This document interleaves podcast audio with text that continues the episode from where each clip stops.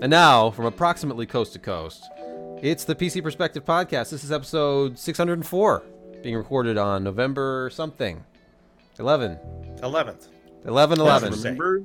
2020. I'm Sebastian Peak. I'm Jeremy Hellstrom. I'm Josh Walrath. I'm Brett Apple. Yes, and obviously this is Applecast. AMD did something last week, but you know, this is all about the M1. But before we get into that for an hour, please don't go away. We won't we won't do that till after AMD stuff. Um, Right. Go to pcper.com slash subscribe to find out when we go live for events like this podcast recording session. You can go to patreon.com slash pcper to support this nonsense. And And big thank thanks you. to new members. Brett, take it away. Yeah, big thanks to Corey Brown, woohoo, and Greg. I don't want to pronounce your last name, Miss Kelly, Miss Kelly, Greg Miss Kelly. Uh, I think that's how you pronounce his name. And uh, another comment from Darth Malventano. Uh, his favorite phrase, and I think he likes to hear Josh actually say this one. Josh, if you've got the if you got the doc open, I won't spoil it for you. Um, just I, I Cue in here. Uh, yeah. it's the third bullet down. Darth, Darth Malventano Ja- would like Darth me to say that. Josh, Literally. shocking floppies. I'm not sure. I do like shocking floppies. You know, I Mhm. once did a shock test on a Voodoo 3. It was unintentional, but it survived. a friend of mine came in and I was like, look at that thing. You know, it's it's a brand new, it's it's what, uh, 1998, 99. And uh, he walked in on the carpet. And I was like, yeah, I mean, it, it feels pretty warm, doesn't it? And well, I didn't, I forget what I said. But anyway, I was like, yeah, there it is, Voodoo 3. It's like, really? How hot does it get? And he bang, blue arc, about two centimeters long. Computer just went black. I was just like, "Right, I, we just fried my brand new Voodoo 3 2000 that I was going to review. Uh, but, you know, unplugged it, plugged it back in, worked fine. And so it survived the shock test. I haven't uh, put that into my testing regime, but Strange. there's always the Uh, future. It's difficult to get that repeatable. I mean, like how many million volts do you need to build up on your shag before you should reach out Yeah. and, and touch Yeah. the metal? Made a great sound, though. Sure.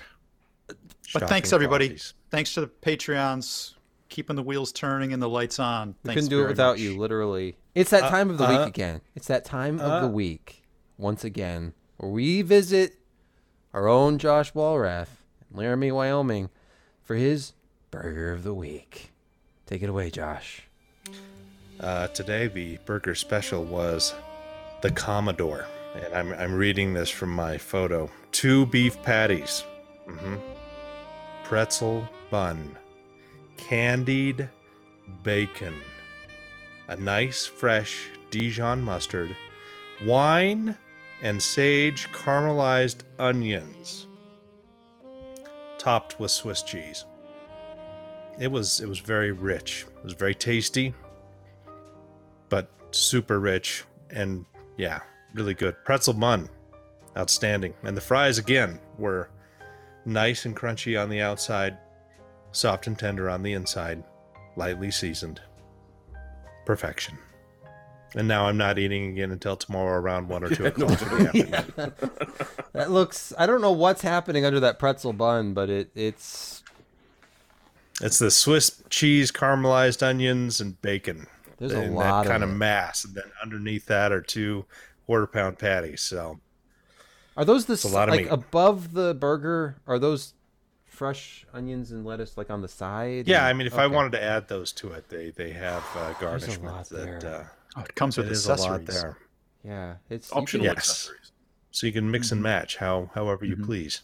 But I just had it as as as it was created. I didn't add any lettuce or any pickles, the tomatoes that that would kind of would have ruined the the experience. So Josh, where, where was the Commodore served?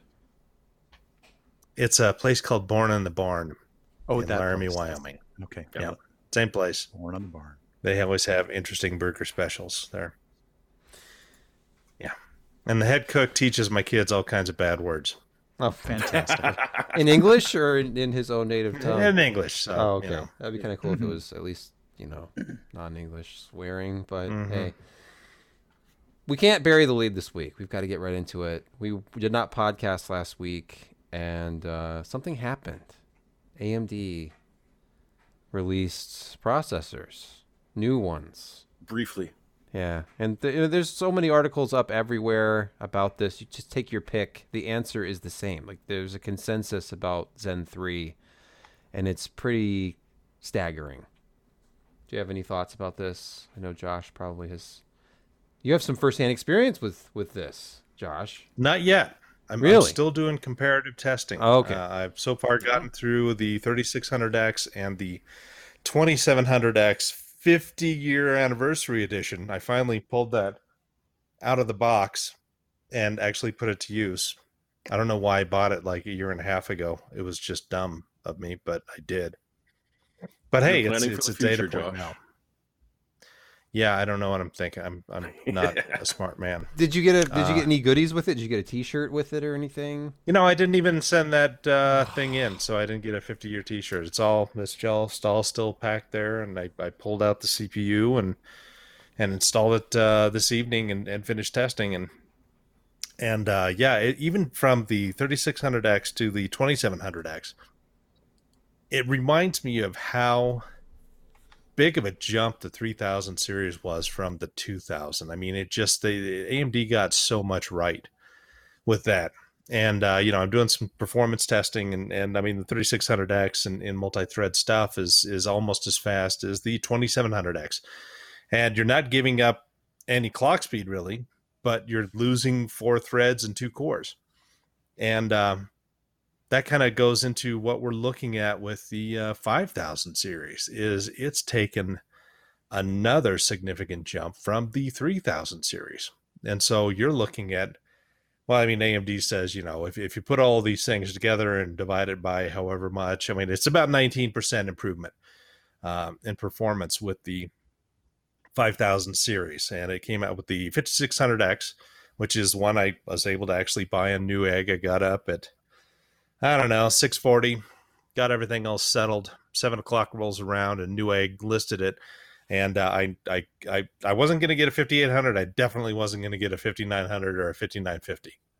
Those things apparently sold out in in seconds, but I was able to get a 5600X, and and that's you know that's very top of my budget, and and that's you know with my kids not getting any new shoes for Christmas. So, uh, you know the things I do for you guys.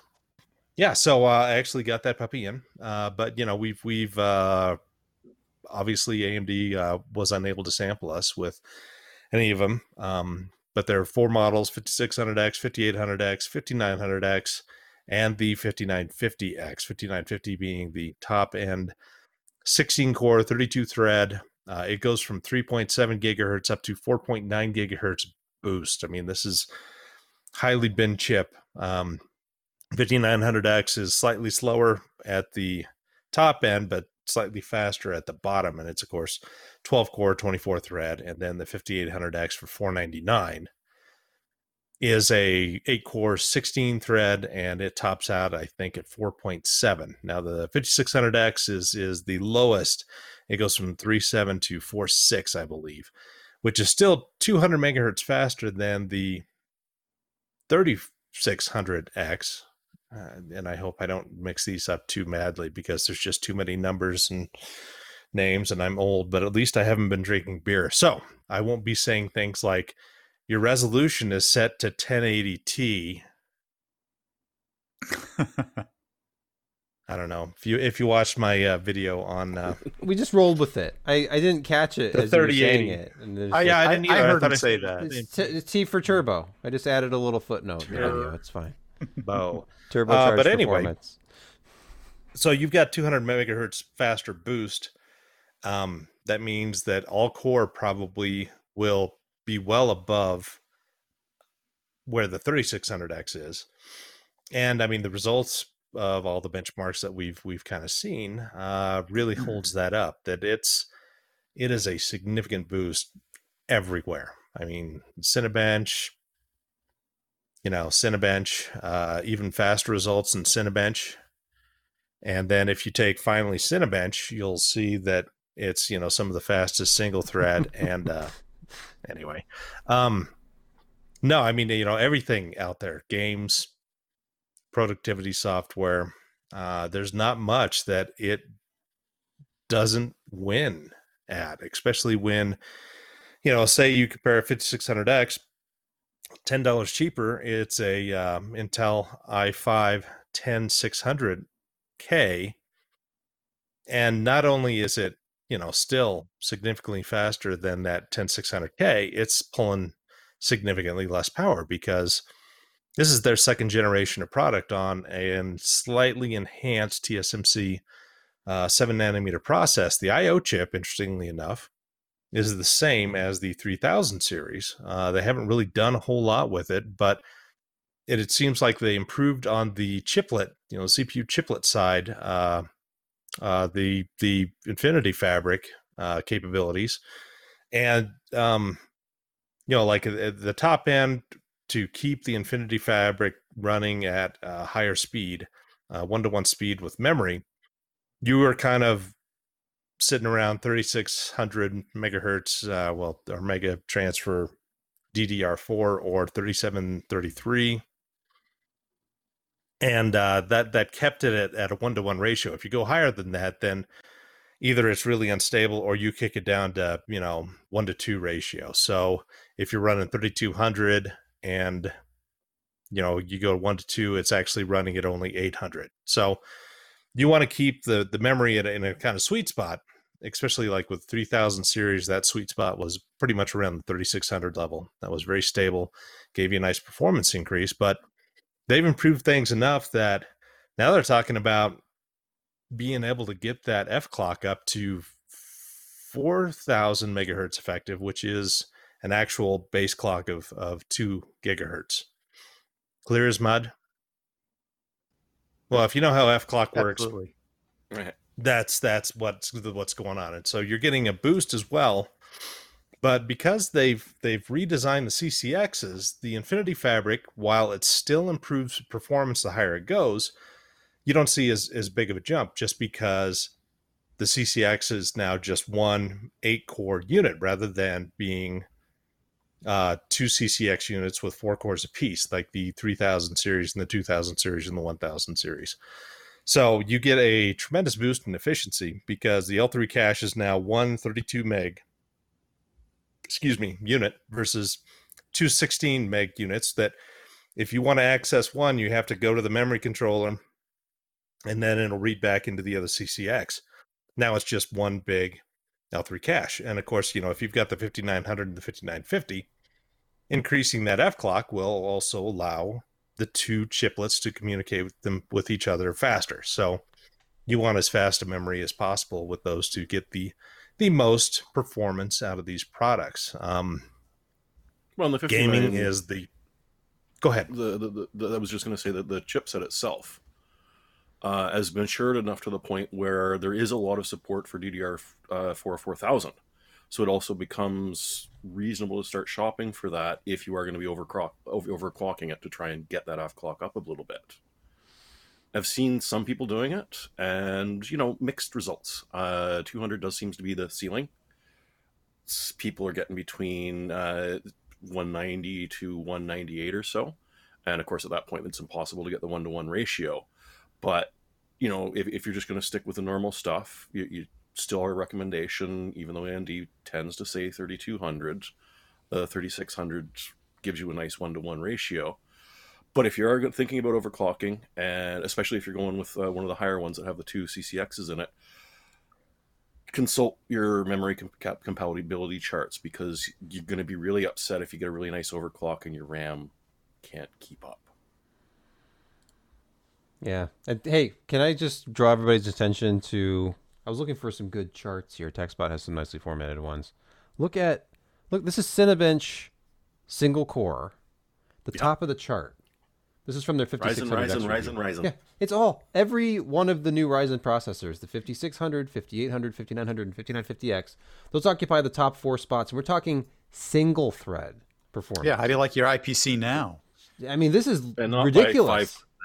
5%. The 10900K when it came out, it at least could, you know, they had that single core uh, crown. Like, Advantage, yeah. yeah, we, we Right. still, so even though Intel hates Cinebench, Yeah, well, for they, single they core, brute they still had the lead.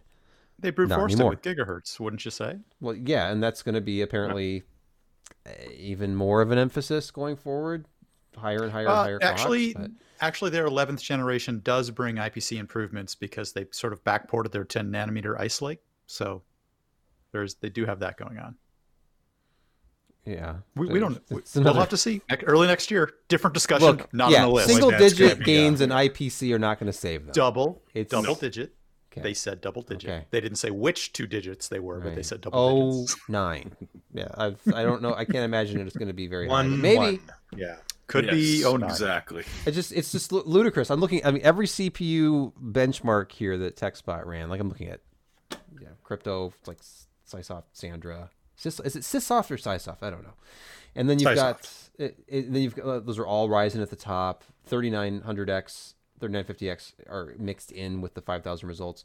Uh, seven zip, uh, decompression. Ryzen, Ryzen, Ryzen. Like once again, the Look, Core look at i9 the, is in the, fifth the or sixth. 5600X versus the, the 2700X. You know, the top I mean, you're, again, you're giving up two cores and four threads, and it's still Yeah, spanking it. It's true. That was the eight core part, wasn't it? 2700X Yep. is Yeah. eight cores, 16 threads. Okay.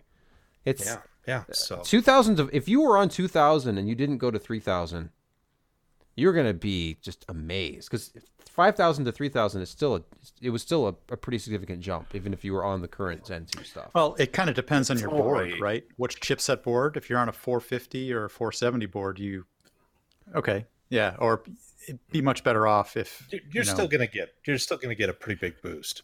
Very true, From very even true. the 2000 to 3000 series, just because it, it's, and, uh, you know, when, when I, you don't really notice these things until you start getting hands on and really just getting into the nitty gritty of the testing. And you're writing stuff down and you're looking at the numbers and you're comparing and you're seeing how fast and you're seeing how it feels. And it's, it's, it's, it really is impressive. I mean, the, and I can't wait to get to the 5600 because the jump from the 2000 to the 5600, the 2700X to a 5600X is still, you notice a difference, even just in, in, in desktop stuff. I mean, it's just slightly faster, snappier. And then you get into things like Cinebench and it just destroys it in single thread. And the 5600X should destroy the 3600X in, in single thread. And if you, you know, I got in trouble. Um, well, kind of got in trouble, but I, I made a certain individual uh, unhappy when I said that AMD from Zen in 2017, Zen 1 to now, has been executing like Intel did in 2006 when they released the Core 2. And of course, a certain individual got, you know, angry and said, blah, you're not, you know, AMD is not beating the, the competition by 26% with just this one jump like we did back in 2006. And, and that wasn't my point. Um, we look at the top end bulldozer uh, Piledriver chip, their eight core 95, 90, 95. I can't remember the number, but the one that was super overclocked to 202 watt TDP, you had to have a liquid cooler or else it just, you know, would, would throttle Oh, yeah. horribly. And it, Yeah. even with the cooler, it still throttled horribly. But if you look at the, the performance from that to Zen 1, it was, it was night and day. And then the 2000 series kind of kept that momentum going. I mean, it wasn't a significant increase, but it gave you a couple of hundred megahertz, slightly better uh, process technology. They kind of cleaned up parts of the design a bit, so it it did have a slight IPC jump, not much. The 3000 series was massive, and now the 5000 series. And if you look at Intel during that time, from 2006 to 2010, I mean, they had the Core 2, um, the Core 2 Duo, the Core, I mean, Core 2 Duo, Core 2 Quad, uh, the Penryn stuff, and then they went to uh, Nehalem, and then I can't remember the the code name. Uh, was it? It wasn't. It was before Sandy Bridge. It was like the i five eight forty. I can't remember the code name, Westmere? but it was the. like yeah, I think uh, Canyon you might be right. But I mean, this is 11 years ago, so it's it's hard for me to uh, remember because I'm old and stupid. Uh, but yeah, I mean, if, if you look at at the jumps that Intel made from what the previous Wooly were, I mean, the Pentium 4 to the Core 2 Duo was massive. Piledriver to Zen 1, massive. And then it was execute, execute, execute down the line, just as Intel did from 2006 to 2010. Yeah. Well, And by the time 2010, 2011 was rolling around, AMD was was pushing their Phenom 2 to six cores, and we had the first generation of Bulldozer, which actually performed less worse than than the the Thuban six core, um, what the 6T 11 six, uh, the 1100T was the Yeah. uh, the Phenom yeah. Was it like a 1090 was- and then their 1100 or something? There's like a those were- 1090 and then the 1100T. I've got a 1100T sitting somewhere. Those were sell. Those were still there. selling for good money well into the bulldozer Piledriver era because, Yeah, because they were better uh, performers. It started the four plus core war, so there you go. Yeah. Thanks to Yeah. them. Yeah, I mean, it was up till then. It was four cores, eight threads was the top, Absolutely. unless Yep. you were willing to invest a significant amount of money in Into uh, some of those platforms. Yeah, two ninety nine. Yeah. Yep. Doesn't doesn't doesn't this feel like 2003, 2004 era again, where any Yeah, enthusiast DIY is going to AMD. Period. Why would you not, unless you had specific needs that Intel's Because platform you want those three extra frames at 4K. yeah. I don't even know if But I mean- Intel provides any kind of advantage at all in gaming. Any of the Uh, it's- benchmarks it's- I've looked at. XE graphics, from what There's I like understand. one or two frames. I'm talking if you have a discrete Yeah, discrete no, GPU. I mean, uh, Yeah. there are there are You get one or applications that, yeah, there are applications where Intel does take a small lead, but it's not the 15 to 20 percent lead that we previously saw. like Premiere, Adobe applications typically, uh, historically, have favored Intel processors, and you go from, like, here's Premiere Pro.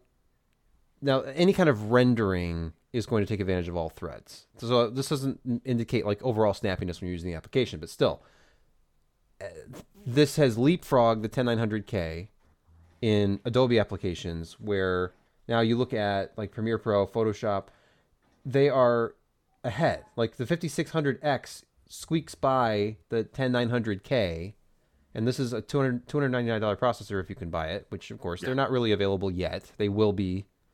But I mean just they just they're dominating. It's Apparently, they sold a lot. Really them.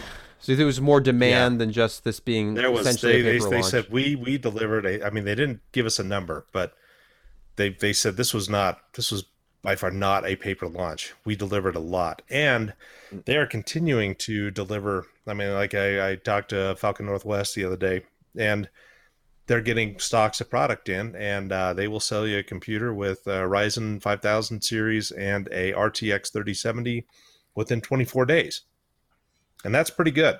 yeah. I mean, you can still get a computer for Christmas that has these high end parts from partners. And of course, you know, a lot of these partners are, are going to get them before retail.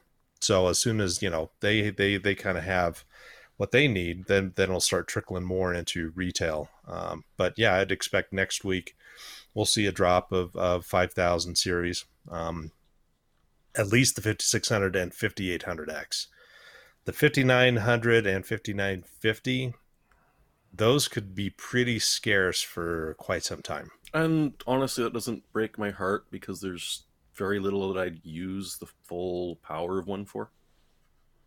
I, the, the 5800X is what I've got uh, on order. As soon as stock arrives, it'll be shipping into me. But you look You're at uh, that, and I I don't have any shoes to buy children. Wait, which one are you getting? The 5800, Jeremy, or are you getting the 5950? No, the 5800X. That's a great choice. What are you talking about, Josh? That's that's Yeah, that 'cause says that point- 499 right Yeah. Four- It's 499 four- isn't it 600 bucks up here. 449. yeah thought it was. no no it's 499 Is it? Okay. we should Hey, we there's should a look tug that of up war between where's the sweet spot on you know yeah, the no, buy the pro- 450 the buy prospect. be, but what we were seeing, yeah, Okay. It is is. a little bit higher than that. I don't know what the problem is, honestly. Like why the the sentiment that AMD is overcharging for these. If they have a performance lead, why not charge more than Intel? And they're still charging well, and, less and that's what they're doing until Intel drops their enthusiast. prices.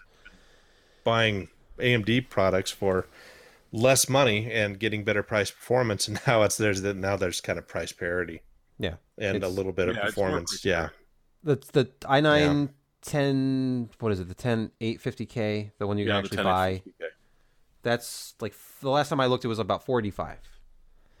So Yeah. i if you can buy one of those at- at 485 and then you look at the performance relative to a 5800X for around the same price. Again, unless you have specific needs. I personally, I mean, I I like Intel platforms for work if I'm not doing stuff that's like highly multi-threaded. If I'm doing stuff like this, like video capture, I like Intel because I think their USB is really robust. Things like that. Like that's not exciting. It's not exciting to say, I think the sustained throughput on USB 3 tied into the memory controller on an Intel platform is really robust. How about it works reliably? It is very Yeah, reliable. yeah. Whereas Does it look like you know, a turtle I've- gets attached to it every once in a blue moon?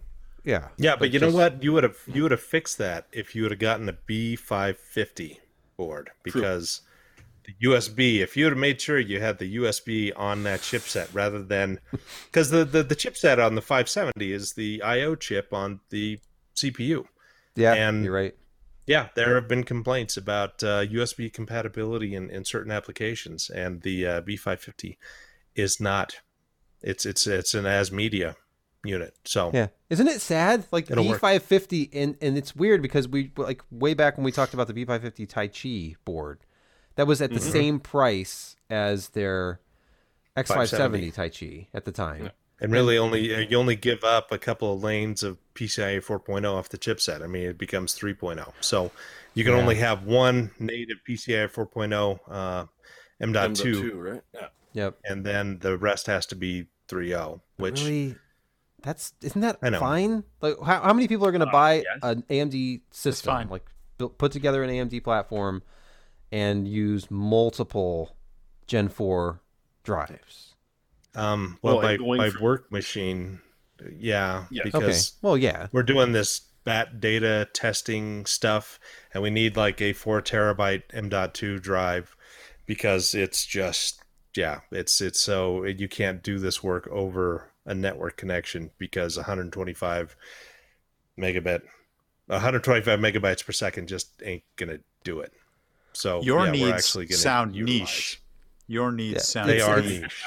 They are a niche. bit on the. but they're niche there, side. and Hey, shouldn't you be on the can Threadripper actually- platform? we we have one Threadripper already. Yeah, we- we just got uh, today. In fact, um, I got in. Uh, who is it? Lambda Labs. Have you ever heard of them? Mm, no. It's a Threadripper 3970, uh, 128 gigs of RAM, and two two RTX 3090s. Nice. Yeah, so God, you it's doing have, all. what a half dozen 3090s by now yeah. at work. Yeah, Wow. crazy. But No, that's our work. No, these are the first two. Yeah. Oh, I thought you had Yeah, no, got we had a whole bunch of 2080 Ti's, but not. Oh. Anyway, we're going far afield from the 5000, aren't we? yeah, it's okay. I mean, I don't Yeah. think anybody needs to hear us say that they're great and that they're the basically the CPUs to buy. They have performance leadership, which is something that uh, Intel cannot claim anymore. Although, I mean, depending on what review you look at, I was interested to see that TechSpot is the first one I've read so far that shows Intel on top in certain uh, 1080p tests still. But those are, it is very problematic to test CPU performance at 1080p, I will say. But I mean, if you look at 1080, which is always like up and down, it's hit or miss. It's like margin of error stuff. Usually for me when I'm testing it, like one test will be like two frames per second one way or a half frame per second the other way. But um, But there you go. There's my one to two. F- Yeah. Oh, sorry, up to six frames. Here's Far Cry, Far Cry New Dawn 1080p Ultra, which is already putting a little bit more stress on a GPU versus running like 1080 low or something. You always want to be as as CPU bound as possible, but still, 1080p Ultra, 10900K and their charts 136, 5800X 132. And see, this is And where it doesn't four really make frames sense. are really, really noticeable. Because then look, the Totally. 5950X is only 128 frames per second, 5900X 128. and that kind of makes sense because it's it's it's it's leveraging multiple threads, but it seems to do that across CCXs more. I mean, more than and chiplets more than the 5800X and the 5600, which which they're all just right there. They have no choice. They have to pack all those threads. And it's, I mean, if you're talking about six to eight to 10 threads, you know, Windows Scheduler sometimes throws threads all over the place. And even with, because uh, they didn't release the, uh, oh, what you call it, um, you know that power thing with the, the Ryzen the scheduler Power Plan or Ryzen Master. yeah, Yeah, the the- Ryzen no, Power Plan for the 5000 series because they said, well, it just doesn't need it. Well, Yeah, they said you don't need it. It, it, it could still probably improve Really? a little bit, but I think it's I think this is probably just such a corner case that it's not worth the time to put it in. And so the 5800X and the 5600X seem to do a little bit better. Hey, look Makes here. sense, Here's a big win for AMD or AMD Intel. Uh, 538 frames per second in Rainbow Six Siege versus only 506. You know, and that's a difference you can't see. 5600X. Wait, the 5900X 509. So I mean, something's going on here if they're getting 30 frames per second more in a game, but this is an older game. Yeah, Yeah, well, it's but- less Well, I than mean, ten still a percent. Very bloody old. expensive CPU. It's less than ten percent, and you really can't see it. Now, come on. I wonder how much of this is like And- and- compiling. Like how, at some point, like okay, here's here's another one. Watch Dogs Yeah. Legion. Exactly. Wait, Josh, somebody has talk. their hand up. Josh Somebody- hurt himself. Before I before I even, you know, forget this, I mean, if something that you look through these numbers, something that you notice, the Ryzen 5 5600X consistently performs at the same level as the 10700K, which is $80 more expensive. And that's an 8 core 16 thread part. So you've got 6 core 12 threads versus 816.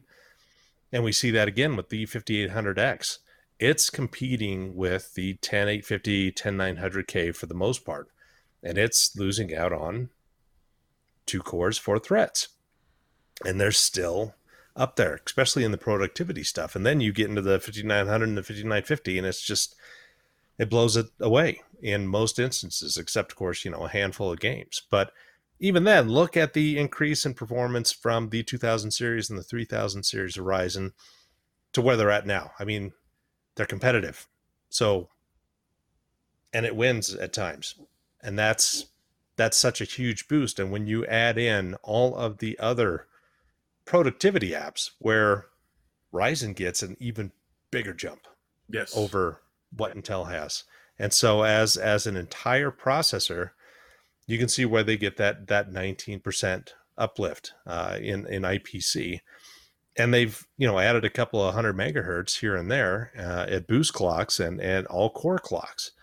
So AMD's sitting pretty for the next four months, maybe, before we have the next generation of Intel parts, which we don't know how many of those are going to be made, and we have no idea what power is going to look like because they backported a 10 nanometer uh, design to 14 nanometer, and they to do that you you've got to make so many adjustments to your functional units to not only get them to run but get them to run reliably and not blow up your transistor budget too terribly which means cutting back on other features and other sizes of things like caches and and whatnot so it's uh it's going to be interesting to see what this looks like when it finally comes out and what kind of power consumption and heat production it's going to do because I don't think it's going to be all that pretty. I think they're going to see performance increases, but it's going to come at a cost. Yeah. I, I, I was uh, happy to see they were finally separating architecture from process because they have no choice, but it's not the most efficient way to. I mean, you know, Intel has been doing architecture process hand in hand since the 70s. Oh, I mean, they they they didn't want to port over stuff, and you know, Prescott was way different than uh, than Northwood. Um, even though it turned out to be kind of less efficient, even though it was slightly faster, had more features, I guess. But you know, people thought, hey, you know, why don't you just you know take Northwood and put it onto uh, that new process, and and you'll get you know instead of a 3.6 gigahertz, you can do 4.2. But no, Intel doesn't do that. They they do hand in hand architecture process. They, they the engineers work very very closely with each other from the process side and and the actual design. So that's why for years and years, like the Core 2 Duo, when it came out. I mean, it just was amazing. That's design and process working together very, very effectively. Penryn, it was, you know, an, an enhanced Core 2 Duo uh, architecture on the next generation 65 nanometer node, if I remember correctly. Great product, allowed them to do Core 2 quads um, and still fit within good TDPs and power consumption. I mean, just, yeah. Now they're they're they're having 10 nanometer problems and 7 nanometer problems and and they have to rely on 14 nanometer plus plus plus plus Hey, a footnote on that is it looks like that they could potentially be revving their chipset again, and that Z490 may have been a, A a one. one and done, one and done. kind of thing. No, Intel. Yeah, shocking. It looks probable. Yeah, just I, I'm just sort of reading into a footnote on the on the 11th gen release, and that who knows. And Josh, this could be what you were saying that they had to make sacrifices, and it could be the number of pins, the size of the the chip itself. But it seems like they may have had to rev the chipset in order to backport that 10 nanometer into 14 nanometer, and you have to make a adjustments, throw stuff out, uh, or make things bigger. We won't know till we see the the chipset and the um, and the you know socket. what the best So- part of this Ryzen review I'm I'm working on? oh, we're I've talking about Ryzen. Generations of chip- Sorry. Yeah, we I got three generations of chips, one motherboard. Yeah, That's- and if isn't had that a crazy? 17 Which if I had a board? Which 1700 board do or have? 1800X would work as well. Which Um, board? it's the ASRock Phantom Gaming X. It's an X570 based. Okay. That was their top end, right? The PGX was. The, Uh, it wasn't their very the top end. The- No? That was that Okay. Aqua thing. I think, Oh, was their, okay. their Yeah. top. But it was the the air cooled top end. Yeah. Uh, it was a, you know slightly above the the Taichi. So Josh, it sounds like our next topic on the list was sweet spot. It's you don't think it's the 5800X. You think the sweet spot's the 5600X then? For the average user, yeah. Just because at, at 299 it's you know 50 bucks more than the MSRP of the 3600X, but you get a lot more performance. You get actually slightly lower power draw. It's a 65 watt TDP. So if you use the same cooler that was on your 3600X, you're looking at, you know, like seriously 5 to 10 degrees Celsius difference in between those two products. And on the cooler side with the 5600X. So it's it's kind of a win-win um, among all those things. You're going to get a, a big boost in gaming uh, response. Multi-thread stuff is is going to be snappier on this as well, just because you've now got the unified L3 cache, and you don't have to have that intra CCX communication. Um, you know, when when a um, when a CPU core needs to access something in the L2 and a, in another one that you know would typically be in another CCX, you'd have to go through the I/O and then you know retrieve that stuff. And now it's it's it's different, and you've got the large L3 victim cache that when things get thrown out of the L2 caches, that's where they're sitting, and everybody can access that. Um, now, they did have to make some compromises on latency to L3 because it is a larger cache. It takes a small latency hit as compared to the L3 on the 2000 series and the 1000 series. However, that again is offsetting a core having to go back through the IO chip and then reading stuff from the L3 and the other CCX and getting that information and data back. So it's it's a good compromise that yeah, you have a little bit extra added latency to that L3 access, but you don't have to go through the IO chip nearly as much or to main memory. So these are all big wins. Now I'm I'm a little bit more wide ranging, and that's why I went with the 5800X because all of my machines are constantly being the snot beat out of them by BOINC and other distributed computing. So when you're starting to look at, you know, computational, uh, there is a justification to pay the extra price for uh, the 5800X. But I mean, it doesn't matter if, if you're just gaming and doing the occasional uh, transcoding or something like that. Really, it, it's not worth the money. And I'm sure AMD doesn't want me to say this because they'd rather you give them a little bit extra money. But you, you- across the board, I don't care what resolution you're playing at, which games you're going at, that Josh's 5600X and the one that I'll be getting eventually, the 5800X, are perform the exact same. Like there is no visible difference whatsoever in the performance. So you know, save your money because you're going to need it for the bloody GPU. You Good- know, good I, point. I have Good to point. I have to correct myself. You were right. It is 449 for the 1500X. Yeah. I mean, So, it's all theoretical. it makes it- there's there's Yeah, no it- 449 available anywhere, but yeah. Yeah, but no, it's it's it's uh, that's still it's it's a better price than I I don't know why I got on 499. Again, I'm old and I'm dumb and uh, No, I Josh, smell no, funny. no, no, no, no. It's Um, because It is it's it- because of, you were debated, Josh. You were You know, I- I- debated. It's not your fault. I was, but you know, I'm I'm at the point in my life where I go up to people in stores and just start talking to them. So Oh no, oh no. No. yeah, yeah, it's it's bad. But anyway, I mean that extra 50 bucks down, uh, you know, it makes it seem a little bit better than 499. But hey, this And, time uh, there's there's I kind of like it when there are big price discrepancies because it makes it interesting to talk about. Suddenly it it's not It like does. oh for fifty dollars Wait, like- more like and there might fifty be another more. model that hasn't Yeah. been released yet. Exactly. You got to fill in the gaps. They're doing the kind of the Nvidia thing. You have the the high end and then the lower end, and then you kind of fill in the gaps, and so you've got like 85 SKUs on the market at the same time. Hey, there's 'cause, I no mean, room that for non-X models. It's non-X. I'll also agree. There's going to be no the X, for non-X. and wanna then they can about do the XT again. True. Oh They already did that with the graphics cards, though. But they did it with the CPU. Let's make it more confusing. Yeah, exactly. I, I think they're going to skip the XTs this generation think so? because I don't think the XTs really sold all that well. It was an end of life play for some extra cash. Why not? I think Yeah. they refined the process to the point where they could just get more speed out of it. Sure. And get a higher bin and call it good. Yeah. It was 100 megahertz, I think, wasn't it? One, Yeah. it's one to 200, I think, at the top end. Yep. Can't remember. Yeah, at the top end it was 200 at 100 at the uh the 3600 XT. 30. Yeah. By the way, uh, my only other comment about Ryzen before we move on, or before anybody else has more thoughts, is if you haven't watched it yet, watch Wendell's video, Level One Techs.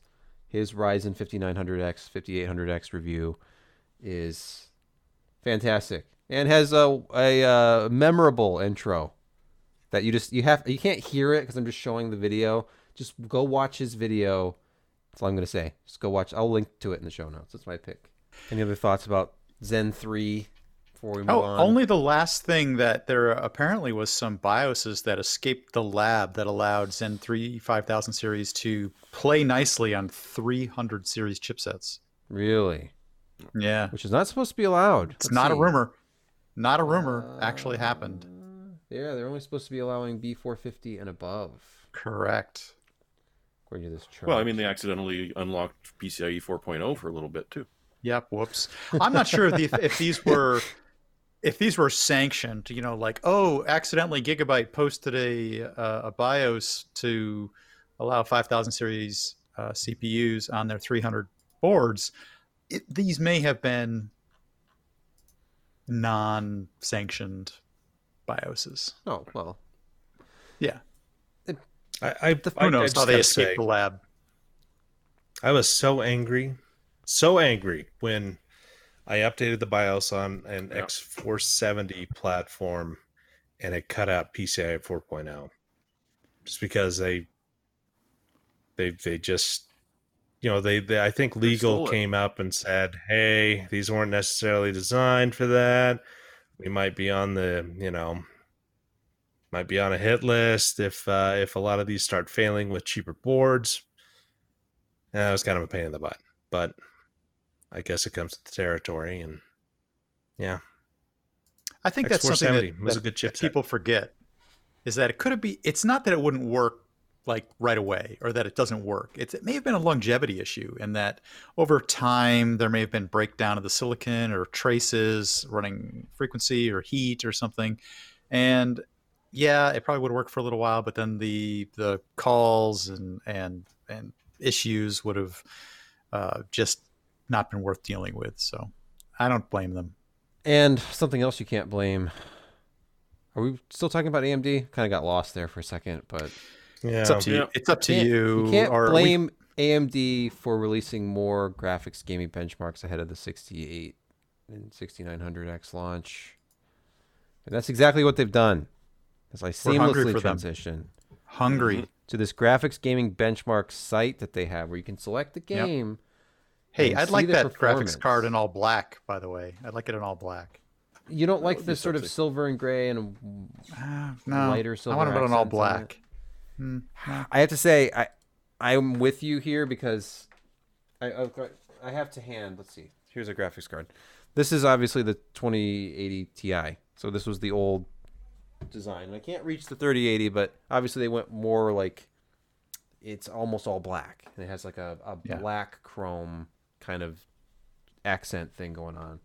And shaped then- like a bow tie, like a tuxedo. Yeah, and then you have well, you sort of have a little bit of that here because the the inside is kind of an X, yeah, I see it. and I don't know. I just I think the Radeon Shroud looks cheaper. I don't think it looks as premium as a 3080. It's a personal opinion here.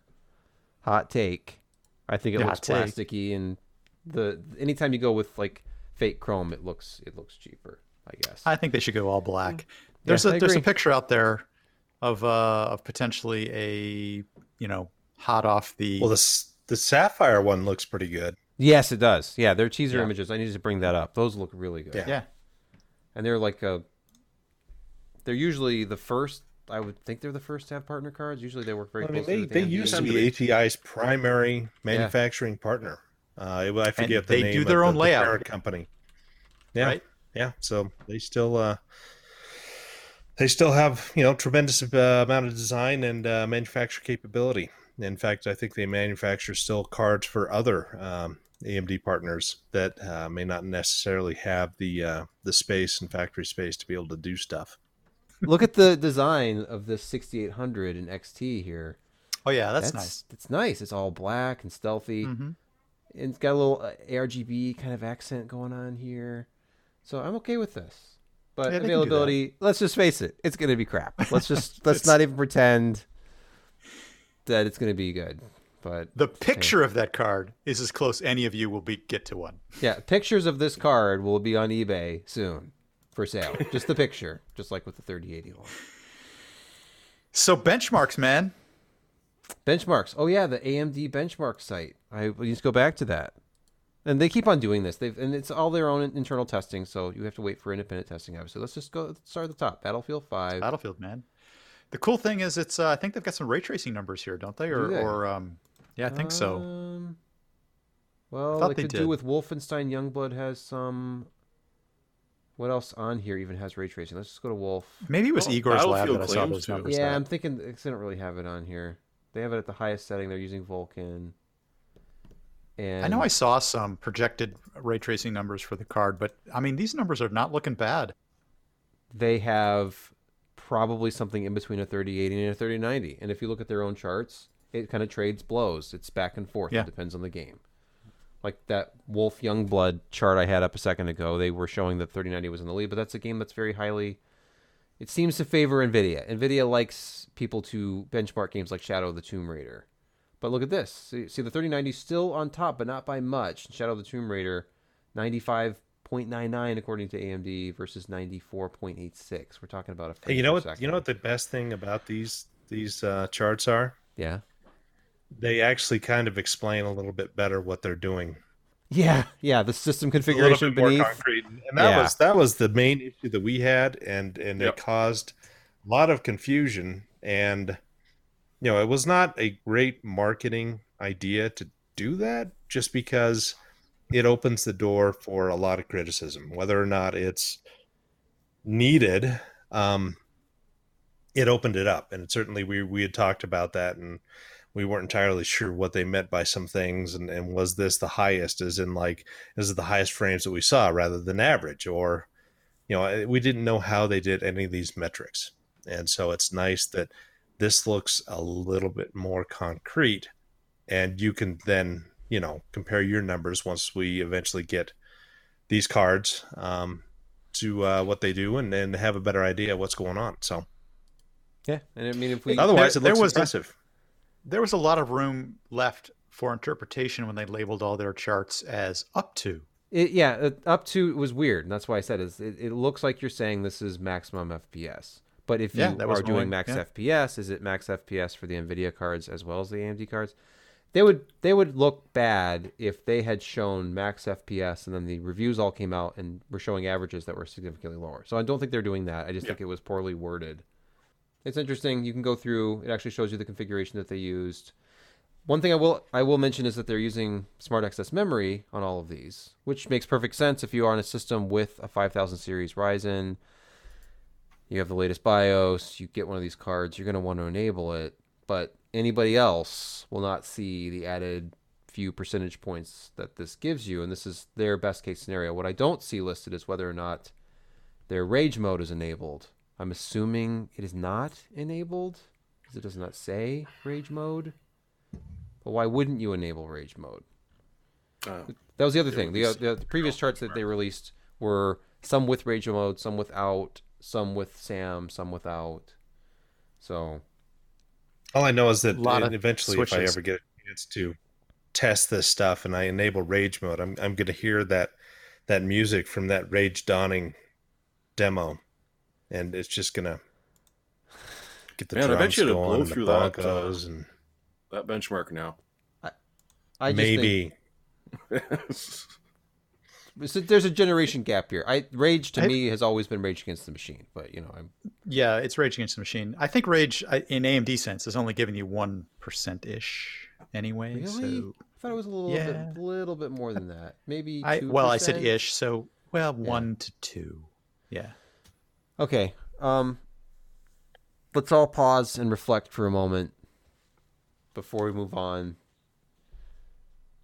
Put your put your is not- Apple cap on. Well, let's let's make this more collaborative. I don't want to just uh, Apple apologist Brett. Obviously, this is And the everybody future of attacks me. computing. Josh, you have a lot of of uh, experience covering ARM. Their Bas- basically, technology. you know, Apple here has released their M1, and just like AMD is allowed to take advantage of SAM, right? Apple's OS is allowed to take advantage of all the optimizations they want against the M1. Am I right? Am I right? yeah, it's it's Silence. it's they, they you know it's when you design an ASIC and you have complete control of the software. You look at your user base and you see what software they're using because they've got this Yes. great marketplace where they could get all the numbers, all the actual accurate numbers of stuff that you buy and run on your computer because it's that nice closed garden that they have. And they can put in, you know, maybe not DSPs, but but certain accelerators throughout the design that really speeds up stuff that is commonly used and then you further expose that to developers and they can further leverage that and you get a faster and faster chip because they have control over the entire stack from hardware to software. it's ultimate vertical integration. It's the first time for them. So in a long time, you know. Yeah, well, they've never made their own CPU. I mean, they've always relied upon Oh, fair. Motorola. Well, I mean, you could Motorola Power. They've PC. made their own They had a CPU hand for a while PC. for iPad and iPhone. Yeah, I mean they they, they bought That's they bought true. PA Semi. That's true. Uh, yeah. Well, exactly. Yeah, they've been 2008. They bought the talent. Those, those were talented people. Very talented people. yeah, using- but it probably was the, personal but their- friends of their yours. Yeah, A series. absolutely. Yeah, their A series chips were were all you know their own stuff. They got they got rid of third party CPUs and iPhone as quick as they possibly could, and um, you know this is one area I think that it's a drop in the bucket for Intel, but I think that their continued issues from 2015 where they kept missing on process roadmaps that Apple really revved up their own design and saying we we need to get away from this. Uh, third party uh, fabs are doing really really well. They're being competitive. They've got a roadmap. They've executed on it. Intel has been a partner to us, and the technology is is simply falling behind. And before it gets too bad, we're going to jump ship with this M1. Yeah, they did the same thing to PowerPC. Like they PowerPC, Yep. IBM had worked with them for years after they transitioned away from Motorola, and by 2006, it was like, look, Intel has this core technology. They have better price or better performance per watt, which is all Apple cared about because they wanted to really, really get into pro notebooks. And do you remember how crap the power pc chipsets Oh, were God, for yeah. the Oh, Apple stuff. They Yeah, were they, they shipped a factory water cooled system in order w- to get dual yes. G5s. There are very few of those still they were running desperate. because they were They were desperate. yes. Yeah. So they they yeah when they went with Intel they got really good I/O. they got next generation stuff because I mean when that those first AGP for PowerPC stuff came out they were they had issues. I mean they could kind of cover it up and and take it down to like PCI 64. Um, but yeah, it was it was it was grim. But now they've got it all under one roof, and uh, you know, and to be fair, uh, this also hits AMD as AMD provided the graphics portion on Yeah. some of their products. So it's not as Oh, big a hit for AMD, but again, they're they're No. getting they're getting booted out of the ecosystem. Yeah, because Apple wants to control everything. And if we look at the CPU real quick, it's it's built on five nanometer. It's the first consumer processor on five nanometers, so they have that. And then it's it has a unified memory architecture, which is interesting. And Very then interesting. the M1, it, the actual SoC, it's an eight-core CPU, which is split into four performance and four efficiency cores. Has an eight-core GPU, which has it translates to 128 execution units, 16-core neural engine, and the unified memory is either eight gigabytes or you can configure it with 16. They're claiming 3.5x faster, up to 3.5x faster than the previous generation, but their their comparisons, if you look at the disclaimers, it's comparing to a specific four core Core i7, a low power Intel part uh, that's a uh, Ice Lake part. So cache was interesting though. Like even this little part, the the instruction and data cache matches Ice Lake. So it's 32 uh, k of instruction and 48k of data per core. But L2 cache is way higher. I was going to ask you about this, Josh. They're they have 12 megabytes of L2. and shared L2. It's not it's not Yeah. individual L2. Um, yeah, that's that's an interesting. Uh, I don't know. I, we'd need to kind of go into some deep dives, and they don't have an L3 cache, which is one thing. I mean, if you you look at uh, Intel and AMD, I mean, each of their CPUs has a private, fast L2 cache, and, and that was something that uh, they did differently. You know, back 10, 15 years ago, where they suddenly went to shared L2 cache and they've now gone back to private just because latency is um, so much better when you've got private and uh, plus you can put so much L3 in there usually. So yeah, it's it's all trade-offs, but here it seems like that they're really honing in on on lower power draw because you've got less cache Because I mean, how much cache does New Ryzen have? It's got 35 What? meg Yeah. for a Yeah, 3600X, Huge. and this is Huge. significantly less. Um, and you know, cache has it, it it eats up a lot of power just because you have to keep it kind of energized to keep that data active, and and if you turn it off, then it all disappears. Poof. yes, Ram. Um, yeah, but no, it's uh, it, it- didn't they say didn't it leak out that the little cores were A14s and the big cores were these larger, bigger M1s, and even though they call the whole thing M1, but it's that they're they're they're a that. heavier duty Hmm. than the A14 because everybody just Interesting. kind I of assumed that I saw that. A14 would be the big cores and then little ones would be more power efficient, but it looks like power efficient ones are the A14 and the big ones are another step up above that. Yeah, there's I could be wrong. And of course Apple doesn't release architectural details. No. Um, but Outside of block diagrams, not really. Yeah. No. the I, yeah, I was my question about L2 was just I, and you kind of answered it because I I don't fully understand the relationship between like is L3 seemingly the further away it gets, the more latency is involved. But as you said, like shared L2 does not have the same low latency that a private L2 per core would have. Just Yeah, I mean, you know, if- well, think of it even just in in in cache lines, uh, physically. So you've got a large L2 cache that's this big, right? Well, I mean, you've got copper wires and you've got other transistors in between. So you've got a cache line you want to access over here and you got a core over here. You still got to get there as compared to if you've got a smaller L2 cache right by, in the in the actual core complex, your latency is is significantly lower just because of physical differences. And it's a smaller cache. And so if you can fit, you know, have 95% cache hits with that smaller cache, you're you're going to be have lower latency and you don't have to you know go across the the entire chip to to go and access data and if you do need some of that data and this is you know where well uh, where l3 again it's it's it's it's a lot of trade-offs and it's also why amd also you know went from one mega cache per module uh, with bulldozer and them to you know half a meg because I mean, it, there's there's so much simulation involved with workloads, and be able to kind of mix and match what you're doing. And you're like, hey, 95% of the time, I'm going to cut off latency in half. I'm going to improve the performance of my product.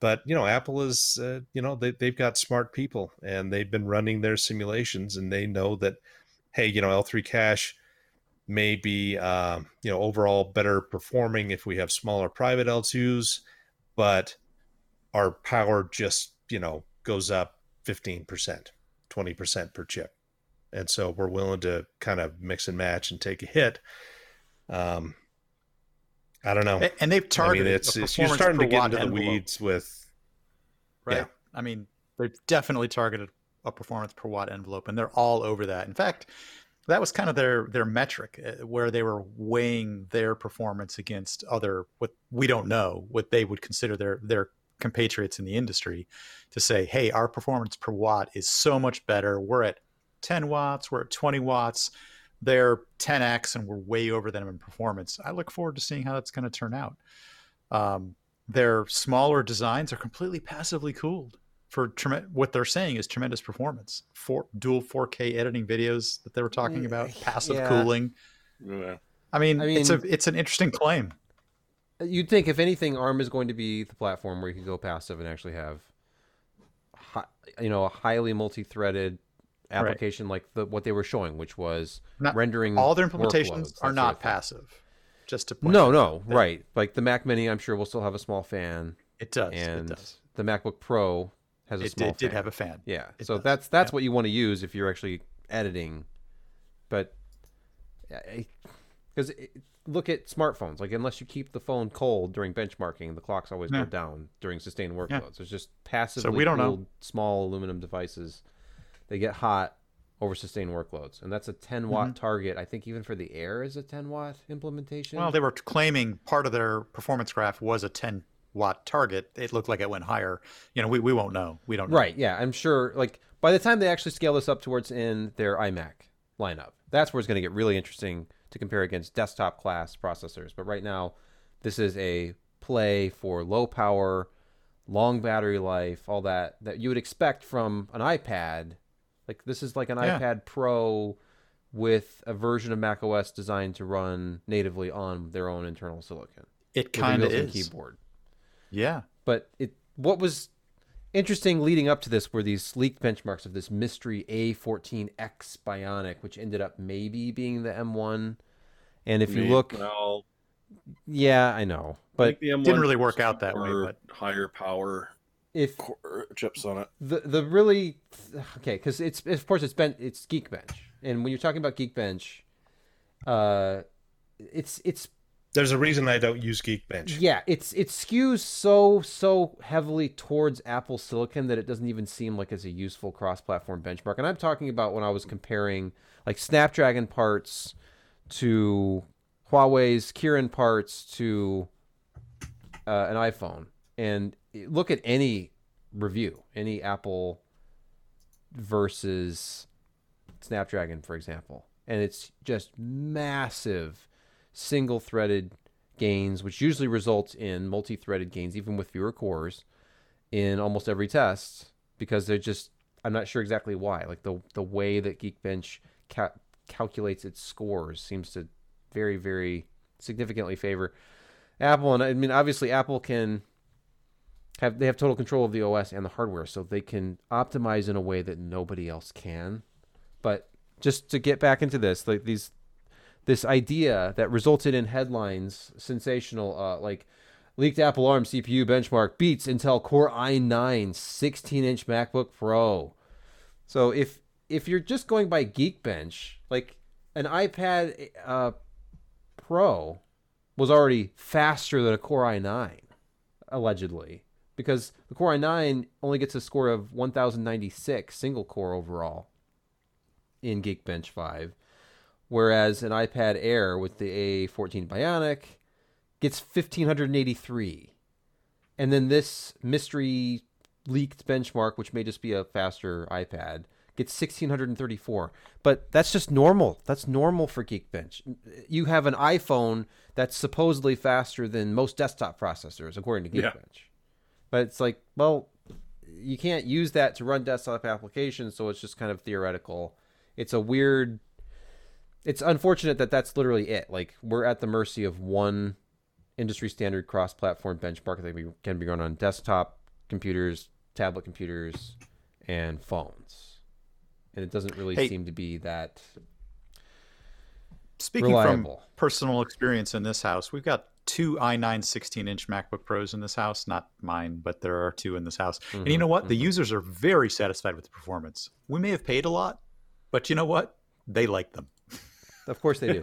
now, uh, are you running Mac OS on them?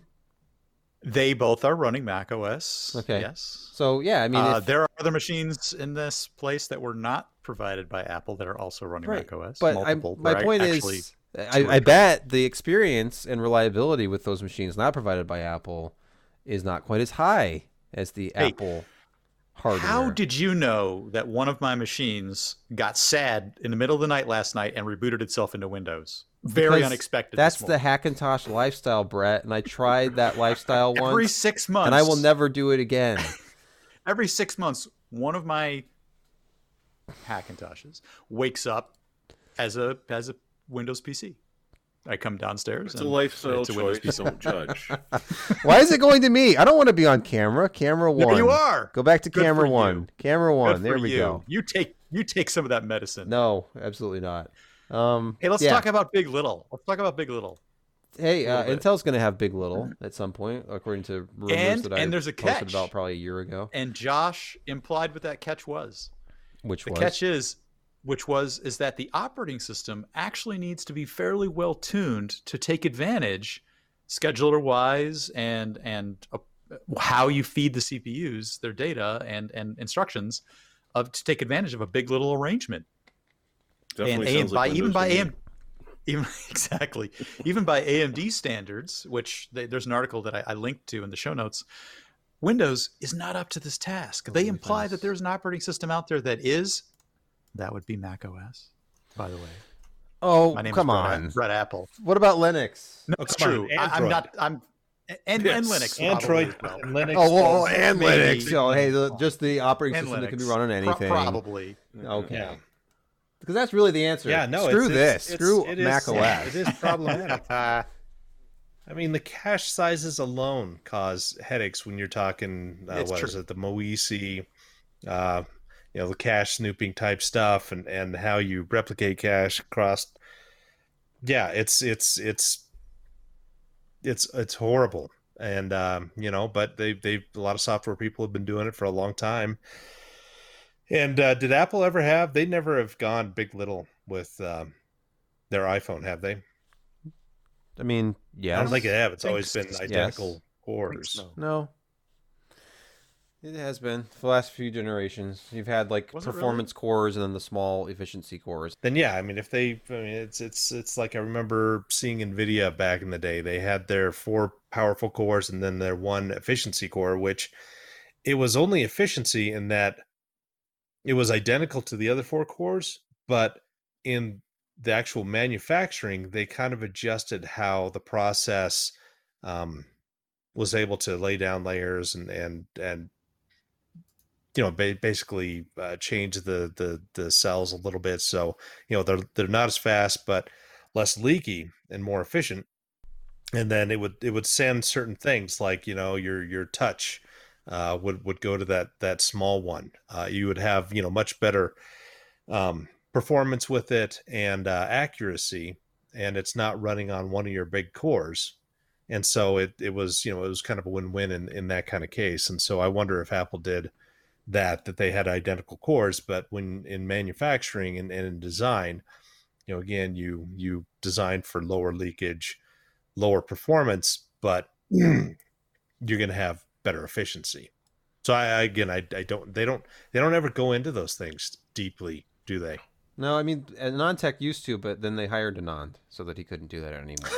so, but I will say actually his presence at Apple it's interesting because his focus has been uh, efficiency. Like, hey, you've already got enough performance single threaded from these Apple chips. Let's work on how to make this more efficient, how to get more battery life out of it, how to put more tasks onto these low low power, high efficiency cores. And that was the big push leading up to the last major architecture change with their A series SoCs on the iPhone and iPad.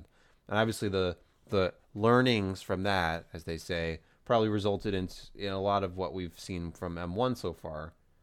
And this is this is a Gen 1 part that probably has great performance for a low power envelope in something like a MacBook Air and Intel's not happy about it at all, obviously, because they're they're literally showcasing performance against not just. I thought at first they were going to showcase against just your bone stock MacBook Air, and if you read the test configuration information from their benchmarks, it says they're using the built to order quad core Core i7 10th gen part and claiming all these big gains over it. So, oh, that's that's that's just hurtful. And it is. It's like, hey, it's your fastest part that you can supply us, and we're trouncing you by two to three yeah. times. Yeah. So that's that's not good. But again, it's not anything that we can really verify because it's Apple's closed ecosystem versus the world, basically. If I could get Windows on ARM, and I know Windows on ARM is is a thing. It exists. You can read about it. Sadly. You can install it and use it if you hate It's yourself. it's getting better all the time, which would we could we could segue into another okay. thing yeah. that's that we didn't cover. yeah. Um, ARM announced last week as well that the Cortex A78C is a design that they are pushing for these convertibles and, and laptops uh, to to compete against the Qualcomm 8X, 8C. I can't remember what. What is the Qualcomm one? 8X. You got to help me out here. I don't know. Kryo? I have no idea. What are you talking about? We're Yeah, talking yeah, about yeah, yeah, Snapdragon? But Okay. no, I mean it was Yeah. it was the one that they had in the uh, you know the Surface. Uh, I can't remember. I, because I, I know what I'm you're talking about, old. and I can't Dumb. remember either. We'll just we'll add it in. Yeah. I'll put a screen up that has the name of it or a Yes, yes. But anyway, uh, so That one- this oh, this is- one right here, yes. Competitor. Yeah, it's not a competitor to Qualcomm, but they're offering this to other third-party guys because you know Microsoft's getting up to speed. Again, we talked about it I think two weeks ago. Uh, 64-bit uh, x86 emulation on ARM uh, should be by the end of this year, early next year, and so that makes these much more compatible, much more interesting, a lot more potential performance uh, by doing that because you know 32-bit you're you're stuck with kind of four gigs of memory to deal with, and that's not even that. I mean, you're looking at like 3.2 gigs per application, and you blow that in Chrome. So, uh, yeah, no, this is a it's it's a you know it's it's a nice step forward with ARM offering these new core designs, and they've beefed up everything pretty much about it. I think it's something like eight megs of L3 cache that you can uh, design into the chips now. You can have eight big cores instead of you know like the four big, four little. It's now you know eight big for these, and uh, of course you know throw in the latest Mali graphics, and uh, for 15 watt TDP, uh, you've got you know an eight core kind of monster chip that can that can really push this stuff, and it's an option for its partners to uh, go ahead and license this out and make their own silicon and uh, have a competitor for the Qualcomm kind of laptop higher powered chip. and now a competitor to the M1. Do you think that Apple could, you know, even if you hate Apple, you have to understand that they are quite influential and look at the the shift in the laptop space like more like there are so many like MacBook Air clones out there. Let's just be honest. There's a lot of MacBook you know, Pro I, clones. I think that the shift has been a long time in coming, and Intel hasn't done enough on their side to get it down to where it's the all-day battery. They're getting close, but Apple wanted this stuff five years ago yeah. and nobody was able to provide it. And in theory, the ARM architecture stuff that was ap- operating at, at one half, one and a half watts to two watts to four watts, they were available and they performed well. And so Apple is probably just like, we would like this, and Intel's like, this is what we got. You know, Yeah, you know what we got? do stuff, we got but- stuff like the absolute piece of crap, like quad core Pentium branded low power Intel processors that people who were spending three Yeah, hundred dollars on a laptop for the last five years have been getting. It, it's just And we're not even talking about the low power x86 cores, the uh, what Silvermont and you know the Atom based stuff, which was Right, okay, yeah, and then the yeah. stuff that they tried to stuff in cell phones eight years ago, I think that you know it, it just never took off, and they were never able to get that down. And I know you know AMD tried that as well with the Jaguar cores, and they walked away from that as well because it just I, the margins were so terrible and the engineering needed to uh, compete against ARM in, in this place, which was their primary focus. ARM was very low power, good performance, but we're talking sub two watts. I mean, half a watt in most cases, and still having you know good performance. And you know, AMD didn't have the financial resources to do it. Intel they had the resources, but they just chose to spend it in very strange things. And I, I know I'm I'm kind of hammering on Intel, and but it's it's it's true, and Apple is moving away from them. And you know we've had laptops that you know last eight hours when you know they're showing off these Qualcomm things, which are you know a day and a half on those same batteries, just because the efficiency is so much better with what they to- can do. And, and you know, Intel could have at- done this.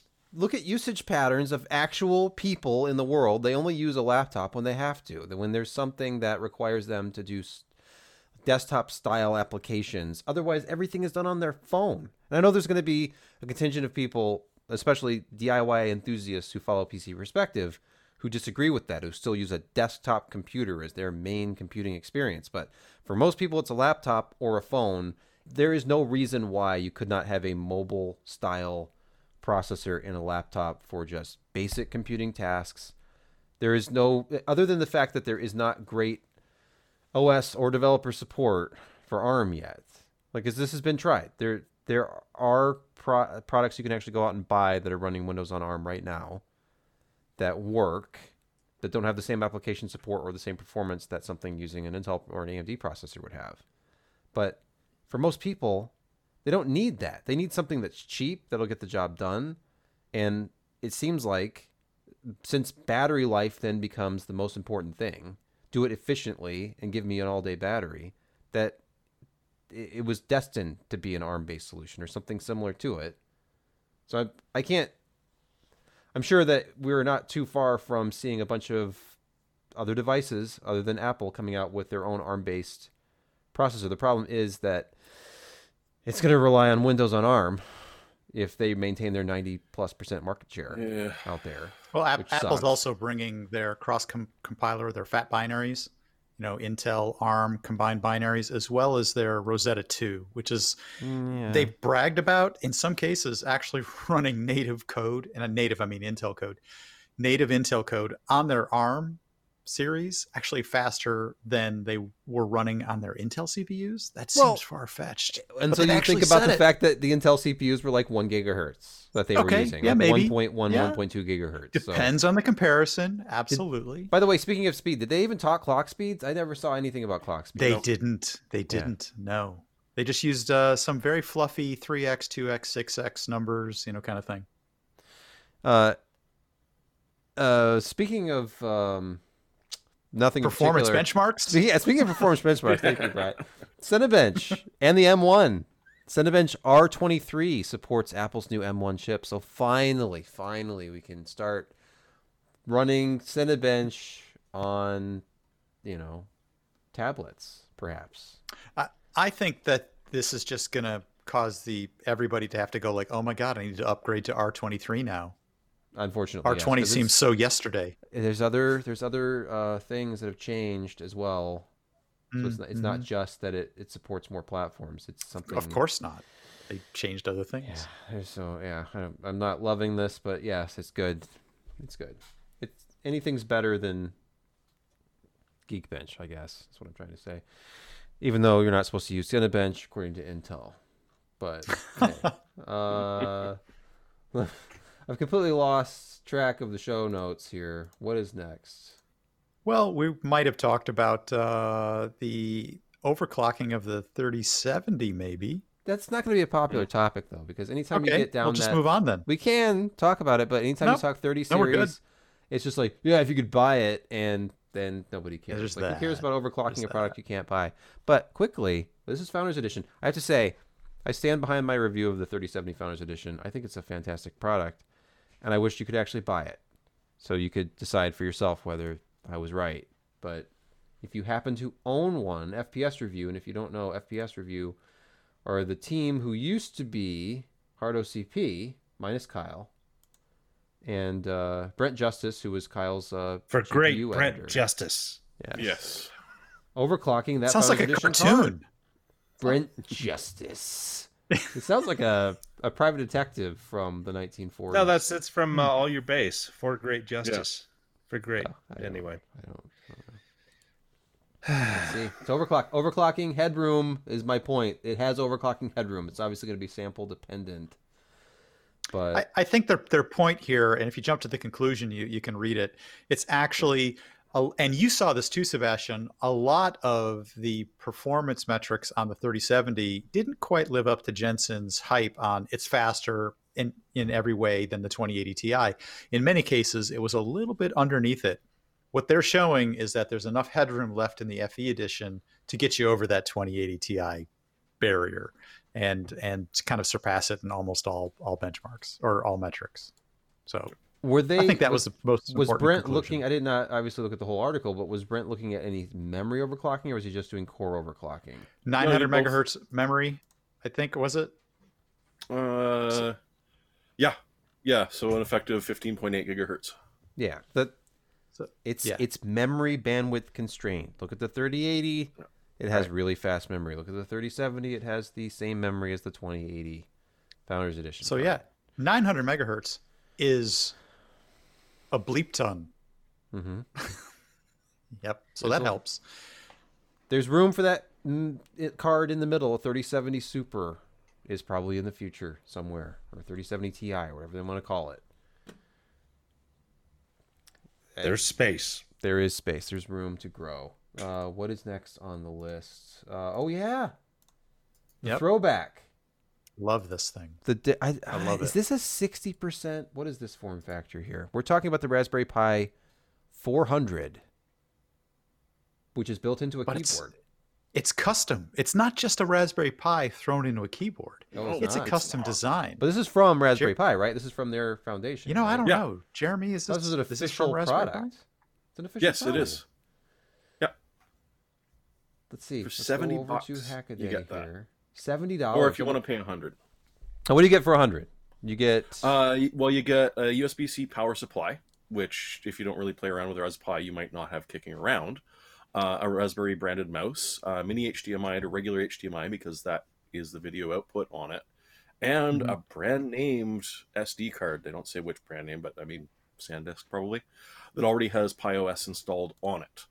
So it's and, and, and also has the beginner's guide. So it's like if you don't have a bunch of Pi stuff running around already, the extra 30 bucks gets you what a normal person would have already stacked up over the years. But Is, there a picture in this of the side of the like how tall it is? Because it's it's like not that big.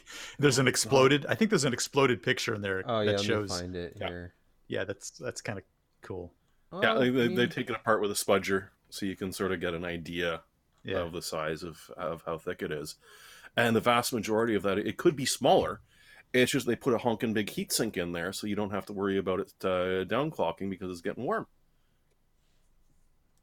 And it, it kind of will because it's uh, what is it, 1.8 gigahertz? I think it does. Yeah, based on the Cortex A72. So you know, Yeah, that- looking at just- this, yeah, this is not using an Apple style aluminum uh, heat spreader here. Uh, I'm a little concerned about passive cooling with this device. Oh, I guess there's a aluminum Just- plate right here. Yeah. There's an aluminum. Yeah, and it extends the entire size of the board. Okay, I'm full of it. The the Apple version of this would literally roll up and fold, and you could put it in your pocket, and you could talk to it. Yes. Well, of course, because it would all it's all about Siri. Uh, Yeah. It- It's very slim. But- I mean, but it has all- little all bit the of same- protrusion in the bottom here. I see some vent holes, but hmm. hey, this thing, it's like a this tiny thing reminds me- Commodore 64. yes, it reminds me of Yeah, the VIC 20 exactly. Commodore 64 era. Yes. But you get general purpose I/O too. Yeah, is that what that was? Sticking out the back Yeah. there, GPIO pins. Yep. Wow. That's freaking sweet. You can just do whatever the hell you want with the damn thing. Wait, are you Is that a saying car- you could it's a card you- slot? could you connect an external GPU to this theoretically? There's a reason why I- PCA uh, or Pies can't talk to PCIe cards. I can't remember the reason, Oh. but there's a reason why they, they don't do that very well. Well, hey, I'm sure we'll be seeing modif- modification kits for this too. Like, I would like to see this in a, a slightly more substantial case, maybe with some better cooling. Well, that's sort Hmm. of the the point is that it doesn't. Oh well, I, I, I, I yeah. I mean, but now that I see this, I want one with a mechanical keyboard. I want, I, I want a lot of things. The, the keycaps guess- on it are crap. I know. Yeah. Yeah. I guess you could pull it out and, and like move it into a different keyboard. Why not? It- it- I'm put sure it it in, would fit. put it into one of those vintage. Uh, I mean, people already do that anyway. But put it Like the IBMs. Like put it in, yeah, Model M. Oh, think about it. Yes. I'm gonna ask. Yeah. Uh, I'll. I think Wendell should do that. He has a, a sizable collection of uh, Model M's. You could or like a sacrifice one of them. steampunk keyboard. Speaking of steampunk, uh, our own Brett Van Spuenberg, Spruenberg. Who is that guy? I I know I can't even pronounce his damn name, but uh, it's 14 letters. it's, it's Spruenberg. He's It is. he has uh he's done it again. I, I he's released another review. First review Tell for PC done wrong. Perspective was a case, What did I do wrong here? and then we another review is is up. It's I don't know what I'm saying. Look, Meshify 2 case review, Brett. Please guide us through this. And by the way, I just have to say, if you're listening, you have to go to PCPer.com and look at this review, the Fractal Meshify 2 case review, published on November 11th. Because the photography here is taking things to a place that I didn't think we were ever going to go, where it's it's the word is dynamic. He's using dynamic camera angles. He's using the kind of shots that you would never expect to see outside of a photo shoot with a model. And we're talking about a case. This is just a case, not a concept car, not a uh, human being, but there's all sorts of mood lighting and and crazy angles and stuff. And plus, the Meshify already has all sorts of angles of its own. It just- was it was a dynamic photo shoot. The case talked to me. did it And and you know, we had we had a photo shoot. I mean, you can you can Hmm. make, poke fun at whether or not there was a model involved, but there was. Okay? in this an case inanimate object. modeled. Did you this develop? case I just say, did you- itself. I- I know it's not always easy to keep a professional distance, but uh, are you and the case still seeing each other now Yeah, that um, the review is wrapped? Or The case, I'm. It's in another room. I, Oh, we can't okay. be in the same room together, okay, your or wife else didn't there's like a that. lot of else there's a lot of long, lingering eye contact. There was some know what I mean. tension. I could feel the tension in some of these photos, especially when you're getting hands on with the case. Yeah, there was some hands And on. then you can and there's a- compare that. there's- You can compare that to the pictures I take in my kitchen on a white table that are so overblown. But I mean, when you're doing white Um, background, you kind of want to overexpose it, though, Josh. You have to Bef- get that Amazon.com kind of look. that it's just you can't. There's no background. But I mean, look at this. Like it's this one, admittedly more of a pedestrian photo. Sorry, Brett, but look. I mean, good. look at this. Look at this photo. You just don't see angles like this in case reviews. And this is like That- hardware Canucks here almost. Oh, that is such a compliment. Thank I said you. almost. I caught myself. Okay, all Because. I mean, there's some problems here, but hey, No, you're it's right. Very It's good. It's better than we deserve, I think. But I mean, look at this. It's it's it's just phenomenal. And I guess there's also a product to talk about here somewhere. I just want to talk about It's- the photography because it's, It's buried show. in the photography. But you know what? I, I would just assume we should just go through the pictures, really, because it tells the story.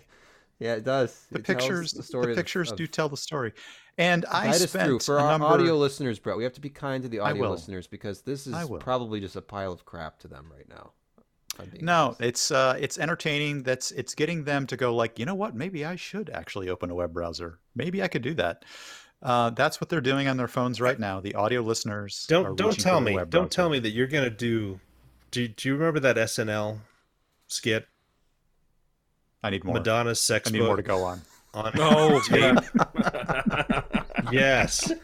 So basically, Brett's going to be, you know, reading the words.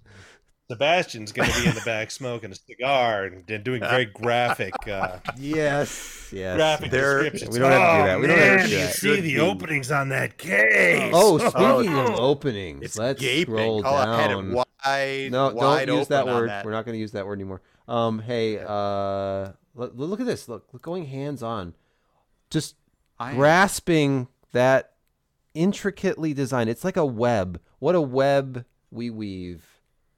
Fractal design. You know what? I was not With this air using a very tight grip. You have to grip this lightly. Uh, yeah, it's the grip now kind of bothers me the more I look at it. So I'm gonna go away from that picture. Okay, It's because the offhand. It was the I think offhand was. nature. I don't know. I don't know about the offhand thing. Yeah, Look at this EK easy. one.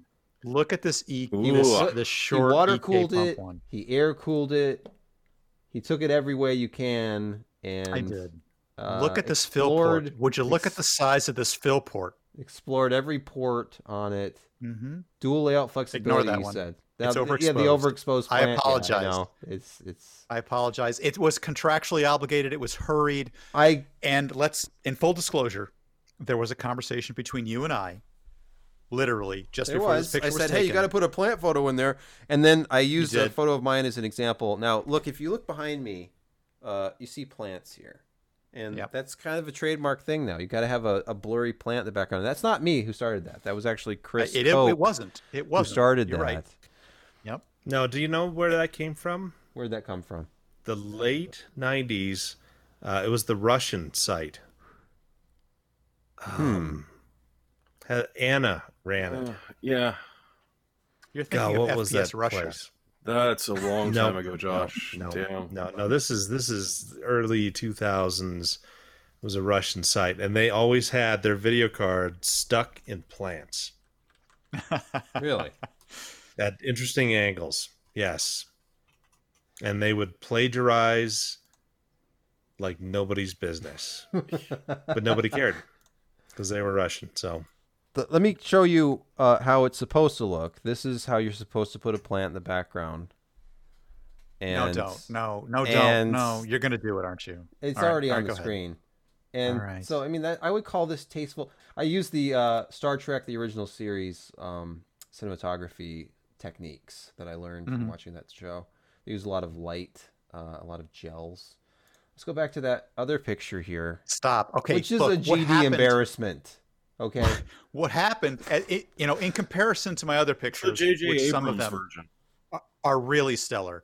I ran around the house like a crazed Wolverine right after you and I had this conversation going, like, oh my God, I need a plant. And I was like kidnapping plants from various parts of the house, putting them next to it, going like, that's not right, that's not right, that's not right. And I had the lighting all wrong when I got the plant set up there. And I would just went over there and slammed the shutter and a couple of cameras. And, hey, but you know and what? then I put the plant back, and then look what we got. And then look, all is what happened. forgiven when you get back to what matters, which is video cards. And then look at this shot Yes. where you have Yeah. And again, audio listeners, I apologize. We're looking at a picture of a case with graphics cards. It doesn't sound that Mhm. exciting, but it is. yeah, but you got to see it just because I did check this on purpose. Image six seven seven one in the gallery, Mhm. and uh, it's it's phenomenal. I like the background of the fractal mesh there with the. I set that up on purpose that it. way. I'm sure you Yep. did. I And did. It looks fantastic. And look, there's a riser. Did it come with this riser, or was that an optional kit? That's an optional part of their kit, and I do mention it during the review as to uh, how that was potentially uh, useful or not, and how I perhaps misused it. This shot I actually thought came out quite well with This the one? the cooler mhm, uh, unlit with the with it off. It's I found it particularly sharp and striking with with how much negative space there is off to the right. Yeah, but the crinkly p- tablecloth here, I don't know. All right, I'm sorry not in about love that. with it. Okay, all right. But hey, this let's continuing on with one of the worst audio segments of all time. It, it is. It's Let's, way up there. Let's with- get into performance. Now, this is a computer case. So, what did you put into it to test it? Uh, are you sure you didn't want, want me to hit the highlights of this? Because for the audio let's go listeners are still going, what are you even is like, reviewing what here? on earth is happening other than a bunch of inane chatter about photography along with uh, some Hey, uh, less than subtly veiled sexual innuendo? this case is nice. Um, it? If How much is it? It's about 129 to 139, depending on whether you get the tempered glass side panel or whether you get the solid steel. It Okay. comes in up to Okay. four different uh, colors slash flavors: black, blacker, and blackest, and and a a gray and a white. What is this one? Is this considered gray? Now, this is the gray, uh, and the photography is very difficult with this particular gray because while it is both, as you can see, a little bit glinty in the kickback of the light you're seeing here, uh, it is both a gunmetal and more of an anthracite in natural lighting. this case is a nice case, and it? got plenty of room for water cooling, plenty of room for different uh, size um, video cards. It's got uh, an airflow front end to it, which is it's basically the R7 or the or I'm sorry, the Define 7 chassis with uh, a- an airflow front on it. And Well, we're talking Meshify here, so of course it's airflow. It is. It is. So it's it's a Meshify version of, of the Define 7 So it's bigger, essentially it's what you're saying. It's bigger yeah than the it's old bigger Meshify? it's a it's a mid tower it's still Okay. a mid tower um, but it's sizable a lot of depth to it front to back and it's it's very configurable uh, meaning that you can get very large cpu or very large gpus in it uh, as well as convert it to uh, a server essentially with up to like 11 or Yeah. fully packed out like 18 drives of various size in it both in the in the power supply case and there's a couple of pictures up ahead there where you can see I've moved that panel to the front. I'm Mm. popping them out there to get uh, to show where the uh, the basement can be opened up, where you can extend a uh, radiator into the basement using those different panels. How many uh, hard drive brackets does it come with? Because I know that bracket It comes with a total of six. Oh, it does come comes with, with a total of six. Yeah, Okay. two are already in a uh, in a cage in the basement, the power supply basement, and there's four in the accessories kit. Okay. and and they're available for 10 bucks for two more uh two at a pop that's the that's the msrp anyways this is the a picture of the of the multi bracket which is useful Mhm. for mounting hard drives or uh, I noticed that uh, EK pumps perfectly uh, pump res combo would Ah. perfectly align with that. There's a picture of the tall version of the EK pump res combo with a D5 on the bottom of it. Plenty of room. You can see the height of the case in there. There's plenty of height left on that.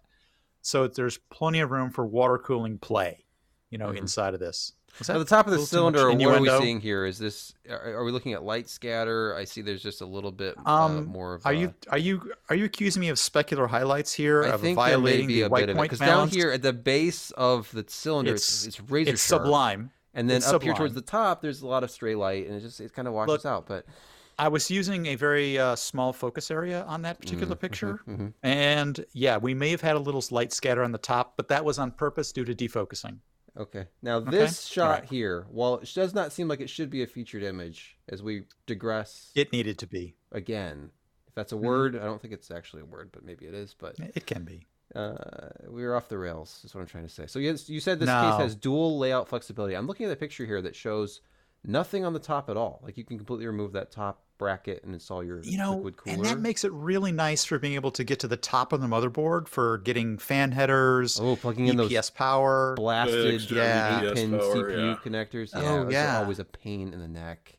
after the Not so board's bad on this case Yeah. because they allow you to pull that uh, top th- uh, 90% off and it's really a lot easier um, with uh, with that design. I, I got to hand it to him. So this is the beginning uh, of the photography on the conversion of the case into what they would call their storage mode. And you can see some of the pictures there. That back panel is removable, and essentially, yeah, forward that, and it mounts um, more towards the front. See, you clear that area from the back panel, and go to the next one there. Um, and then you pop the front off to get to the mounting screws. That entire front surround comes off, Hmm. and then the, along the left edge, there's mounting screws where you can take that panel that's been removed from the back edge and remount it. That's the lower mounting point This sounds and you complicated.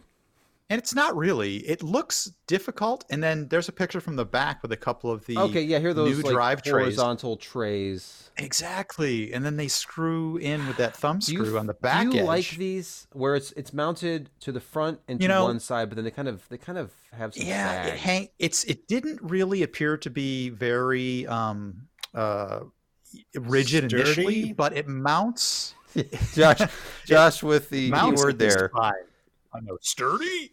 Sturdiness. Sturdiness is a thing. Yes, that matters. So it's kind of like Transformers more than meets the eye. It it is Yeah. indeed a little bit more than meets the eye. Um, it basically allows them to not have very deep trays, so that you can really stack the the hell out of the hard drives. on Tray that- depth on that. is an unsung hero Yeah. of uh, case design. Yeah. Perhaps as we move on my my observation on this. I'll jump to the end. My observation on this deep particular into aspect hour of it two of the podcast at this point. I know. Continue. was uh, that hey after you after you retire this from your show build why not turn it into your home server convert it to uh, to storage mode and stack the hell out of it with hard drives You should have. and then yeah that was my that was my hot take Performance. Let's talk Um, about it. Guide us through here. What are we seeing? Yep, performance was was decent. Uh, I didn't think a lot of the fans with a performance aspect in mind. I thought they were great, really nice from a noise perspective. Very quiet fans, but even when ramped uh, all the way up, really didn't seem to move the air to do adequate cooling to a hot 9900K. Uh, Well, they the did okay in the 9900K GP. is it's, it's difficult. Uh, It was a difficult cool, and I probably undercooled it with the Dark Rock Pro uh, 4, uh, with on, which only has 250 watts of dissipation. So I probably Only. undercooled it a little bit. only. Those are Uh, low speed fans though. It's they're optimized for for silence, but still. 68 Yeah. CFM. Um, Yeah. have no. I've got no qualms on their quietness. Very pleasant fan. But if you're going to be cooling a hot case, you really got to probably switch that out.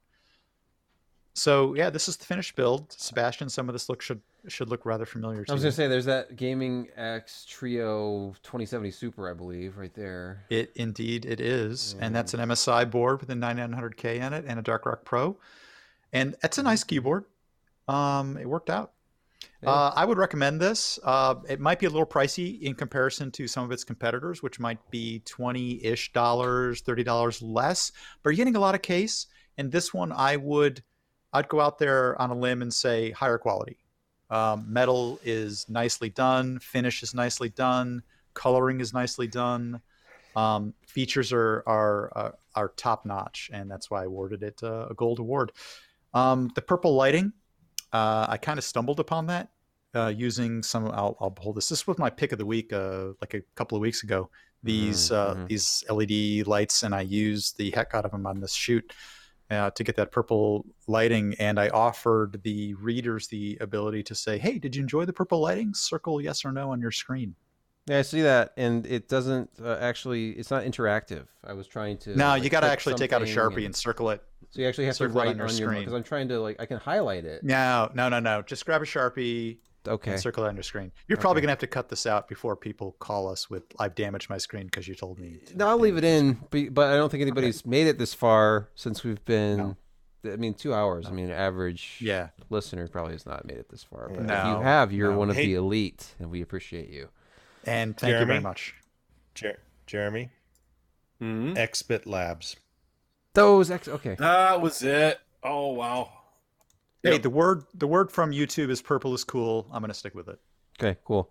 All right, all right. Speaking of cool things, uh, Josh, can you get us started on picks of the week this week? please. All right. So on Twitter, we talked about you know ten cents a gig is so blasé. It's it's so 2015. Let's go down to five cents a gig. And of course, these SSD people are mocking me because this one terabyte SSD was on sale for sixty eight dollars. So six point eight cents a gig. Now I don't know how long the sale is going to last. Looks like not very long. Two hours, but hey, Two hours. but it's Right still now. you know an eighty dollar SSD, and it's probably going to be on sale again before Christmas time. Uh, it's not a fast SSD. It may not be able to have an extreme amount of writes to it and survive, but it is one terabyte. It's it's a SATA six. It's still pretty quick. Probably bad on writes, but good on reads. Sixty-eight dollars, six point eight cents a gig. Nice. Ryan Shrout is turning in his bed.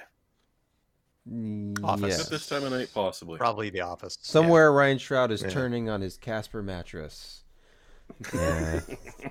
It was it wasn't a Casper. Was Which it you a can get for ten percent Casper off back with in the day. code- code PCPer. Hey, there's mattress coverage coming. Just oh just boy! Right now. As if it couldn't Mhm. get any more sexual than it already has. Brett is gonna It will get gonna take extreme. things into the bedroom. Brett, Uh, in this case, no, on the No, bed. we'll talk about it, but we will not go there. you, you won't have pictures of the bed? Come on. And you in it? No. It's it's just uh, how do I know that you used it? All right, moving on. Uh, Jeremy, are you next? I believe you are. I might be. Yes. Look at this. Yeah. So Hackaday uh, wrapped up their Hackaday prize for this year. Uh, it was a, a wee bit different than previous years, like everything else is. But uh, the top winner that you're the, the picture there, uh, which looks you know a little bit odd because it's well, it's a interface shoved into a pacifier, because this is designed to replace the old uh, puff and sip controllers that uh, people that are essentially Ah, the only okay. they have control over is, is their mouth, like from the, the neck up, and everything else is gone. So in this case, it's actually a little D-pad with a, a bite sensor, and so the D-pad can be set to steer around uh, your web browser. Uh, a complete click uh, of the D-pad evenly with your tongue would be uh, a programmable certain click. Uh, it macros so that if you're biting down when you're doing the interface, you can have different inputs than if you're not biting down, as well as a, a quick bite equals like a mouse click, and a longer bite uh, works more of a shift. And this was just you know people that wanted to put together a project and uh, see if it would win the, the prize. They did uh, and did really well. And there's you know there, I think it was a dozen. If I have to, I'd have to look back. I think there was about a dozen different categories uh, in which you could win. And in some cases, I mean, as in previous years, you don't need to actually create a product as long as you've got um, if you've got a bill of lading of all the things you need, the steps to build it, and presentable in such a way that someone else could go and do it, that's more than enough to get you a good win. They, they had a, a anti mosquito thing uh, as they usually do every year, which I absolutely love. So it sits on the surface and creates little bubbles because uh, the nymphs of mosquitoes float on the top of the surface. If you didn't know this, on stagnant water.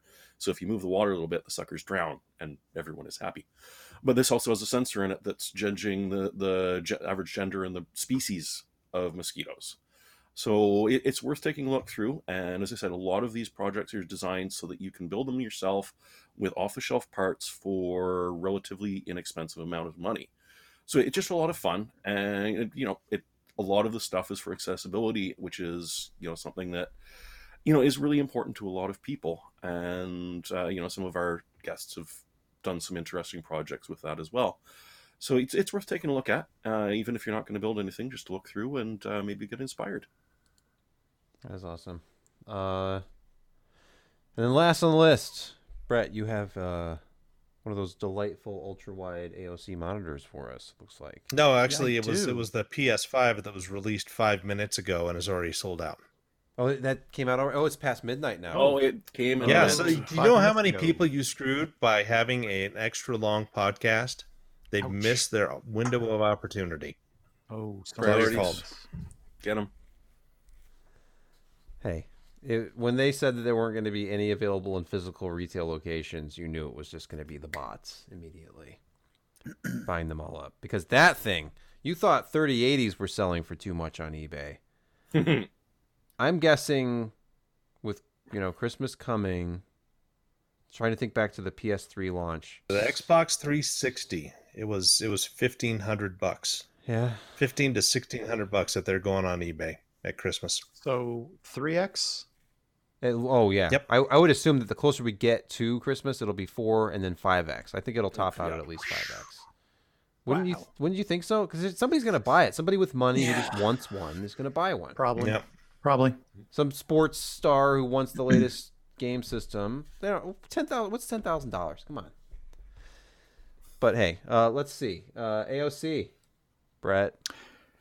Yeah. Um, I needed a monitor to run FreeSync against that was not already connected to my work system uh, because I just didn't want to move a monitor around. And I thought these uh, large widescreen, ultra widescreen monitors were pretty darn cool looking. So I wanted to try one out. And I did some research and found out this was probably the best value going. So I encourage everybody to go down to their local micro center. That's a joke. I know not everybody has one. So I drove over to local micro center who had five of these, I guess, and bought one for I think I paid four fifty for it. It seems like a lot for a monitor. Um, Not for a ultra wide, 144 hertz. This is not low resolution either. This is 3440 by 1440. it I, I, I had a 23 inch LCD in 2005 that was 1920 by 1200 and it was 1100 bucks. oh yeah, this so, was a good yeah, value. the old Dell 30s. It's a very good value. So, and that was why I picked this one out and went down to the micro center. I looked online just to see what, you know, what's the regular deal like. And it was hundreds of dollars more 560, 580, 610. So, local micro center 450 looked like, oh my gosh, I'm going to drive over and get one of those. So I did. And um, this is definitely my pick because the price was right and the performance that so far that I've seen, played, played a couple games on it, looked at a bunch of videos um, it lives up to the hype um, from a frame rate perspective. Uh, don't see any ghosting. Seems to keep up. Um, I've been running at 120 hertz because uh, I've read some reviews that said that maybe it can't keep up. Electronics don't quite keep up at 144, but even at 120, it's uh, it's you know definitely the top of the Gen 2 less expensive variant uh, of these monitors. The first ones were 75 hertz, 100 hertz these 120 144 hertz ultra wide screens are kind of like the best of the second gen less expensive version of the ultra wides. It's a very nice display. Unfortunately me recommending it here would imply that it's available. I, I didn't know this till i went to look around. It's just gone this particular monitor has gone unavailable everywhere even at micro center mm-hmm. newegg amazon it's gone. I, I, I apologized for talking it up and saying that it was this is great. I think you should go get one. The price is reasonable if you can afford it. Hey, And now they're unavailable. It's it's like gone what- to the 3080 zone. Just like everything else we've talked about tonight. Almost. if, I- if you're in I the market guess. for a Oh. Ryzen Yeah, 5000 get processor and you want to pair it with one of the new Radeons or a 3070 or something, again, and want to add this monitor to the mix, you can. I You think- can just. I think just- the trifecta is is Ryzen 5, um, this monitor, and a and a 3080. Well, I mean, you can't say that because the, you know, 6000. What do we call it? It was RX 6K. RX 6K is coming. R6K, sure. no, we still got a week for that. I'm Yeah. actually uh, the AOC monitor I had a chance to play with. I thought was IPS, and this is VA. This is a VA. This is VA, so the Which blacks are good. Yeah, better blacks, and usually the problem with Yep. VA is viewing angle, but with a curved monitor, it's like the best case scenario for VA. It's it's very immersive. angle. I've I've figured out that there's kind of like a viewing distance that kind of like really pulls you into the scene, and it's it's somewhat close. It's a 1500R. Jeremy, what's yours? What you have a curved monitor too? I think, don't Oh, you? It's not quite as uh, intense as that one. Um, I think yours is 1800, isn't it? uh, God. Which means yours is open, a little bit more open. 1500 It's- it's is a little bit more more closed. open. Yeah. Well, wait. Uh, It's okay. But my I swear my I wrote point review is of at some point. is Yeah. you did. I just I thought it was 1800, which means it's it, it, for people who don't know, it's it describes like the radius of a circle. So the um, the larger the number, the more open the the radius is from my Hey. Brett. Anybody Way who's ever done any kind of model railroading already knows this. So you know, Uh, never mind, uh, because they've got to not tip the trains over going that. right. around. Because I mean, the, the the the more gentle radius curves, it's more Mm-hmm. prototypical, and obviously you're going to have uh, more realistic freight loads going around those Right. curves. So right. um, Yeah, so a 1500R is a little bit more aggressive from the uh, curve. yeah, Yeah. but yeah, it does make a very nice immersive experience and you pull a little bit closer and it's not like you hardly even have to turn your head it fills your peripheral view in like gta 5 was great i'm looking forward to playing a little elite dangerous with it so super curved.